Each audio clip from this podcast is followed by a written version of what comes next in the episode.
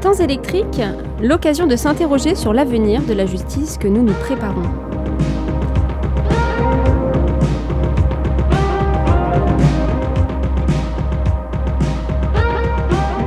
Chers auditeurs, bienvenue dans cet épisode un peu particulier des temps électriques. J'ai le plaisir de recevoir pour une interview spéciale Mireille Clapeau. Euh, Mireille Clapeau, bonjour. Vous êtes députée de la Drôme du parti La République En Marche et présidente de la Commission supérieure du numérique et des postes, qui est une commission parlementaire mixte, Assemblée nationale et Sénat donc. Merci vraiment beaucoup d'avoir accepté cette intervention pour contribuer à ce dossier spécial des temps électriques sur le thème des élections 2.0.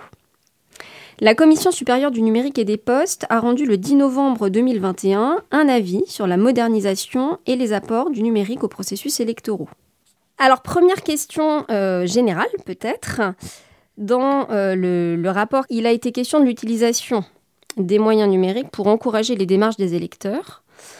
Et en parallèle avec ça, il y a quelques jours, l'abstention au second tour de l'élection présidentielle euh, s'élevait à plus de 28%. Euh, jamais une, abstention avait été aussi forte depuis, enfin au second tour d'une présidentielle depuis 1969. Alors ma question, ce serait de vous demander quel a été selon vous l'usage du numérique dans cette campagne?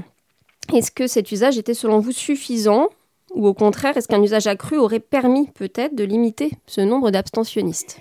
Je suis euh, présidente de la Commission supérieure du numérique et des postes et je suis aussi et surtout députée de la Drôme et euh, très intéressée par les questions d'éducation à la citoyenneté auxquelles j'ai consacré euh, une large part de mon temps en circonscription, et y compris par des visites à l'Assemblée nationale pour des classes. Euh, donc je suis euh, évidemment interpellée par ce niveau élevé d'abstention et je pense euh, que les électeurs qui se sont pas rendus dans les bureaux de vote les 10 et 24 avril dernier, ils ont pour beaucoup d'entre eux adressé un message politique. Ça n'est pas qu'un message politique. L'abstention est toujours multifactorielle entre ceux qui sont mal inscrits, comme on le verra après, ceux qui ne pouvaient pas ce jour-là et n'ont pas donné de procuration. Euh, mais bon, c'est quand même surtout un message politique et que nous avons entendu. Et je ne voudrais pas donc donner le sentiment que l'abstention ne serait liée qu'à des problèmes techniques, une mauvaise information des électeurs, euh, à des hum, procédures électorales trop lourdes. Mais je pense que pour certaines catégories d'électeurs, une numérisation totale de la procédure de procuration, déjà, aurait pu faciliter les démarches. Euh, parce que les élections se sont déroulées en période de vacances de Pâques et donc euh, tous les électeurs n'étaient pas présents euh, sur le lieu où ils doivent euh, voter. Et nous, membres de la CSNP, nous nous sommes prononcés en faveur de la numérisation totale de la procédure de procuration. Il y a aussi la question de trouver un mandataire de confiance à qui confier la procuration le jour du vote.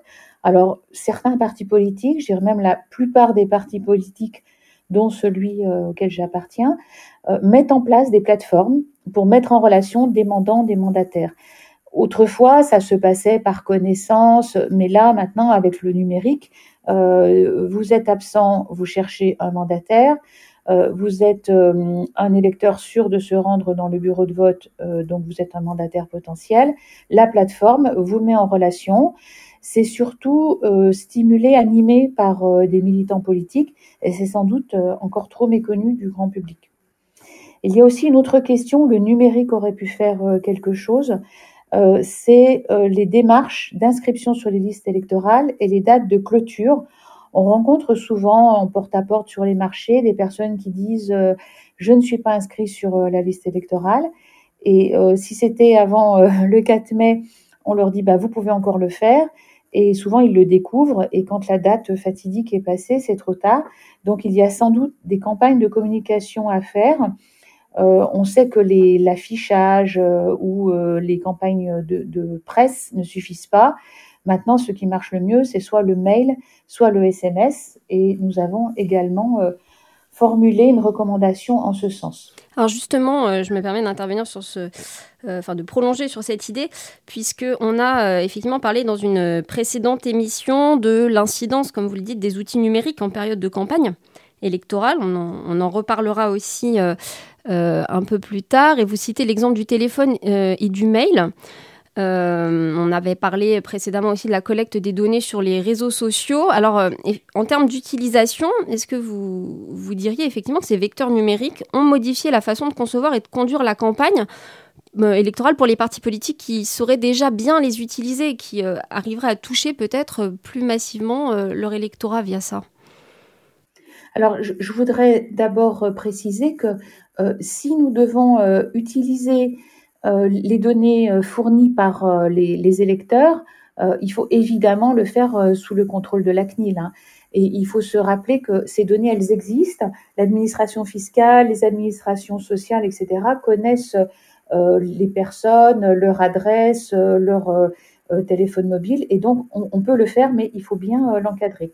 Et euh, pour répondre à votre question, euh, oui, euh, les outils numériques, ils ont bien sûr modifié la façon de concevoir et de conduire une campagne électorale, mais il faut se rappeler que cette campagne électorale, elle était dans un contexte de pandémie de Covid. beaucoup de formes traditionnelles d'échange entre les élus ou les militants et la population ont été limitées. Euh, moi, je faisais par exemple des cafés citoyens ou apéritifs citoyens que j'ai dû limiter pendant euh, la pandémie. Alors, on essaye de remplacer par euh, des, des Zooms, des, des, Facebook Live et d'envoyer des mails. Mais d'abord, vous n'avez pas les mêmes personnes parce que tout le monde n'est pas adepte de la communication numérique. et puis, le contact humain, c'est quand même quelque chose de, de très, très précieux ce qu'il faut, euh, c'est sans doute augmenter ces échanges numériques, mais il faut faire attention aussi euh, parce qu'il y a eu des, ciblages en fonction de données euh, bah, qui ne devraient pas être connues dans des fichiers comme la confession, par exemple, enfin le, culte. Et il faut protester contre cela. Donc, je dirais en réponse à votre question que oui, il faut utiliser les différents outils numériques, mais bien respecter la réglementation et ne pas oublier que c'est le contact humain qui est le plus important dans une campagne et dans une, euh, un échange politique. Et pour veiller, euh, pour veiller justement à, ces deux, euh, à ces deux impératifs, tant sur le volet réglementation que sur l'aspect humain, est-ce que vous avez le sentiment que dans, la globalité, hein, les, acteurs politiques sont suffisamment informés, mais formés aussi à cette utilisation qui peut être complètement nouvelle euh, des, vecteurs numériques et de leurs enjeux. Est-ce que vous recevez des formations spécifiques, euh, des, des, guides ou je ne sais sous quelle forme ça peut se matérialiser? Ah, c'est une question intéressante parce que le paysage politique, euh, il change. Des partis bah, sont un peu mal en point, hein, des, anciens partis de gouvernement. Euh, d'autres euh, émergent, euh, et puis des, coalitions se montent, et, donc il faut que chaque parti politique forme ses cadres, ses dirigeants, notamment sur les enjeux de sécurité numérique. et le SGDSN, le Secrétariat général de la Défense et de la Sécurité nationale, a réuni au mois d'octobre 2021 l'ensemble des partis représentés au Parlement, ce qui ne veut pas dire que c'était l'ensemble des, des partis euh, de représenter dans la vie politique, hein, parce que tout le monde n'est pas au Parlement. Mais le SGDSN a pu sensibiliser à la cyberattaque, euh, à la hum, prévention des risques, au risque de manipulation de l'information, d'approche d'une cible pour en faire une source. Et euh, les différents services de l'État, l'ANSI, euh, la DGSI, euh, le nouveau service de prévention des ingérences numériques étrangères, euh, font le job, si je peux dire, euh, euh, en la matière. mais on, sait que en 2017, à l'occasion des Macron Leaks, hein, le, tout jeune parti En Marche et le président de la République avaient été victimes de, phishing, d'hameçonnage, pour obtenir des informations confidentielles, usurper l'identité et donc mettre sur la place publique des informations. je ne crois pas que ça ait lieu en 2022, pendant la campagne présidentielle. Euh, nous devons être vigilants, euh, évidemment, et, nous le sommes, euh, puisque nous sommes en, campagne pour les élections législatives. il n'y a pas de risque zéro. mais il faut que les partis politiques, vous avez raison, et les citoyens soient beaucoup plus vigilants vis-à-vis de ces risques. Oui, c'est une question qui, euh, qui effectivement est, est, très importante du point de vue sécurité. Vous, vous parliez de l'ANSI, donc euh, je rappelle pour les, pour les auditeurs qui est l'Agence nationale de la sécurité des systèmes d'information. Euh, eh bien l'ANSI, oui, a, alerté les candidats aux, élections législatives là contre ce risque de, euh, eh bien, de techniques visant à happer des informations confidentielles. Euh, à, risquer pour les, internautes aussi de, se voir euh, confrontés à une usurpation d'identité. Alors peut-être si on aborde maintenant un autre point euh, qui est celui de la question du numérique, davantage en lien avec le, vote, l'acte de vote lui-même. la commission supérieure donc du numérique et des postes a, dans cet avis que j'ai cité, émis un certain nombre de recommandations. Vous en avez cité une précédemment et une autre visait notamment euh, à questionner la, pertinence du vote électronique, la faisabilité, on va dire, de ce vote électronique, est donc une autre démarche, puisqu'il s'agit ici de, euh, de solliciter au sens strict la possibilité de voter à distance, mais aussi euh, ça peut être conçu, ça peut être compris comme l'utilisation des machines à voter. Alors les machines à voter, c'est de ça peut-être dont, on peut parler, Mireille Clapeau. Elles ont été utilisées par Mm, des millions d'électeurs euh, français en 2007, avant d'être mis à pied. Euh, alors, est-ce que vous pourriez nous expliquer déjà de quoi il s'agit lorsqu'on parle des machines à voter et pourquoi cette technologie euh, était restée si décriée? Et reste encore si décriée d'ailleurs alors, qu'est-ce que c'est qu'une machine à voter? C'est une machine qui est placée dans un isoloir. Donc, le, le, votant actionne de façon secrète et c'est un clavier. il faut suivre les instructions. Euh, c'est prévu dans le code électoral, article L57-1, et ça peut être utilisé dans les bureaux de vote des communes de plus de 3500 habitants, avec une liste, euh, bien sûr, euh, qui est fixée. Donc, ça permet d'avoir quand même un geste matériel, vous appuyez sur des boutons et dans le secret, mais ensuite les données, plutôt que ça soit un bulletin dans une enveloppe, dans une urne, euh, ça va directement sur un fichier, ça permet d'avoir euh, des résultats euh, plus rapides. Mais il y a eu des dysfonctionnements lors du premier tour de la présidentielle de 2007 et puis des anomalies dans les élections à l'étranger. Et donc le principe de précaution a été appliqué en 2008 et il était interdit à toute nouvelle commune de s'équiper de machines à voter. Plus d'agréments et un, gel pour les nouvelles communes, mais les communes déjà équipées peuvent continuer à les utiliser. Et alors, pardon, je, vous interromps peut-être, vous alliez peut-être aller sur cette, euh, sur cette question-là. Suite à ce, à ce gel, votre, euh, votre commission récemment donc a euh, réévoqué la question en, en évoquant la pertinence de lever justement ce moratoire pour l'utiliser peut-être dans un autre contexte en lien avec la, la question aussi des des référendums d'initiative populaire, qui euh, est une discussion qui euh, euh, qui revient dans les sujets de campagne. Alors voilà, la, question ce serait de savoir en quoi vous vous valorisiez l'utilisation de ce type donc d'outils pour pour ces questions. Parce que si vous voulez, les, les, années s'écoulant, cette formule du, du gel, c'est une mauvaise solution parce que euh, ça veut dire que plus d'un million d'électeurs utilisent des machines à voter qui sont désormais obsolètes parce qu'elles sont plus mises à jour. Et on sait que quand il n'y a pas de mise à jour, il y a des vulnérabilités. Euh, donc euh, nous, on, on, dit il ne faut pas en rester là. Il faut sans doute mettre en place des machines plus sûres, plus sécurisées. Et puis il faut utiliser ces moyens, mais effectivement plutôt dans le cadre des consultations citoyennes. Parce que quand vous avez des questions à choix multiples, par exemple, si vous voulez pas faire un référendum uniquement avec euh, oui, non, et si vous voulez poser plusieurs questions, euh, il paraît évident qu'il faut un traitement informatique.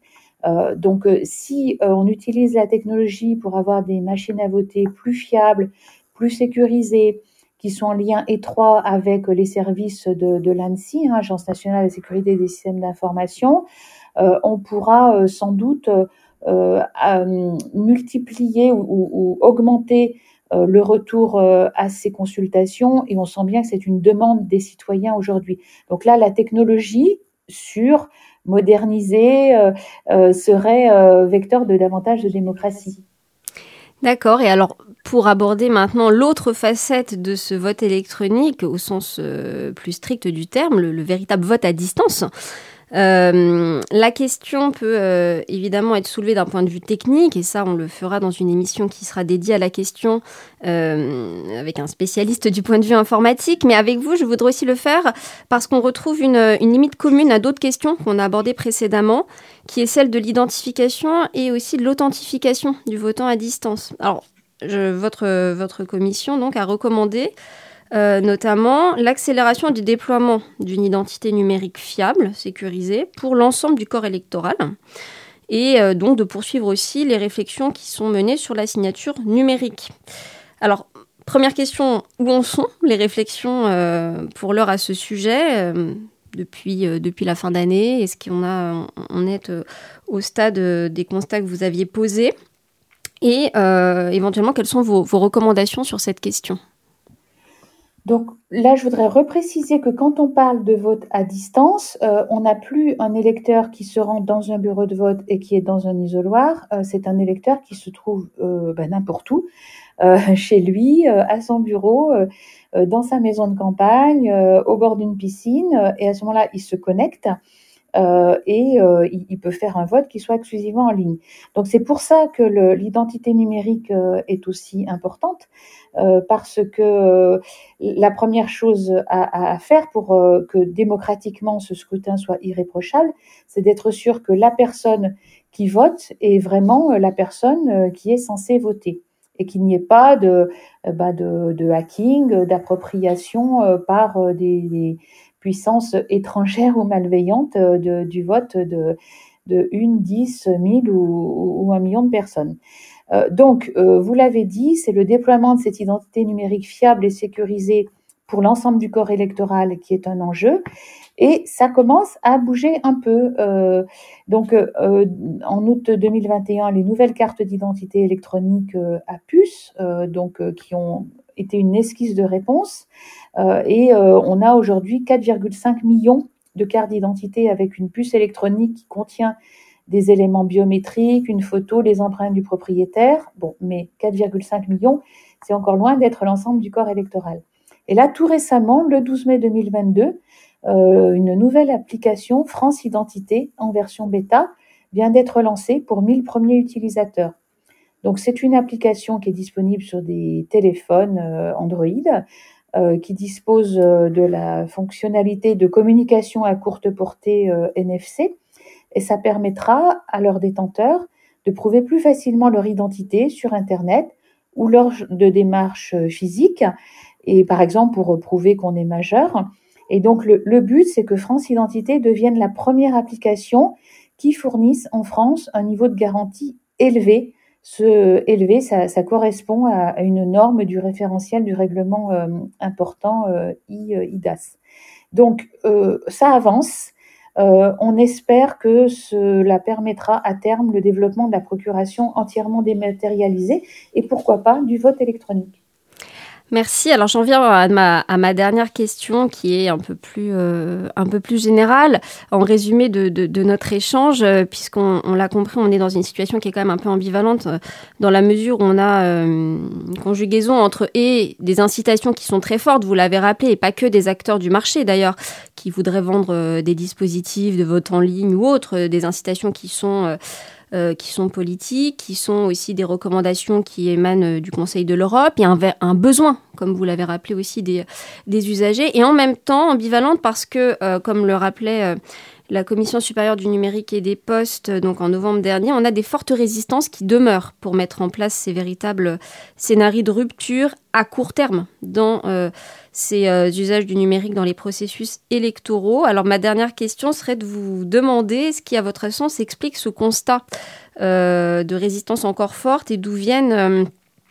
D'où viennent ces limites quand on réfléchit finalement à la signification de l'élection peut-être et à la vie démocratique? Oui, alors il semblerait qu'il y ait une particularité française euh, et une résistance euh, à la modernisation du processus électoral. Alors euh, apparemment, ça serait lié à des cas de bourrage d'urne, comme on dit de façon familière dans les années 70. on a aussi une sphère complotiste hein, qui agite le spectre de bah, de manipulation de, des élections. Donc, nous, nous avons regardé à la CSNP euh, la possibilité du vote par correspondance. Alors en Allemagne, euh, ça, marche, hein, euh, donc on pourrait le tester aussi, mais il n'y a pas de consensus quand on interroge les experts, quand on interroge les élus. il n'y a pas vraiment de consensus parce que c'est un défi logistique et ça nécessite un dispositif de contrôle fiable de l'identité des électeurs. Et surtout, c'est la question du stockage des bulletins de vote. Euh, quand vous avez un vote en avance, donc par correspondance, vous avez nécessité que les bulletins soient stockés dans un endroit sécurisé, alors qu'aujourd'hui, si vous êtes rendu dans un bureau de vote, euh, il n'y a pas de temps mort entre la fin du scrutin et euh, le moment du dépouillement. Donc, il, n'y a pas de, risque de changer quelque chose. et, cette question logistique qui pourrait sembler mineure, secondaire, eh bien, euh, elle est pointée par beaucoup comme étant euh, une faille dans le dispositif. Donc, bon, comme tout problème, il peut se résoudre, euh, mais il faut, je pense, qu'il y ait à la fois des solutions techniques qui soient les bonnes, et puis il faut aussi une, appropriation les citoyens de ces nouvelles possibilités de voter et ça se fera pas tout de suite. Euh, donc je, pense que nous, euh, élus de la nation, euh, nous devons promouvoir ces nouvelles formes de vote et puis peut-être être un peu en, comment dire en pionnier et, démystifier, montrer que ça peut marcher, expérimenter, faire des démarches pilotes et convaincre que c'est le, sens de l'histoire. C'est ce que je crois personnellement. Merci beaucoup et effectivement cette promotion, eh elle se fait aussi par, euh, par le biais du, numérique et donc à ce titre, merci encore d'avoir accepté cet échange sur, euh, sur les temps électriques, Myriel Calpo. Merci à vous.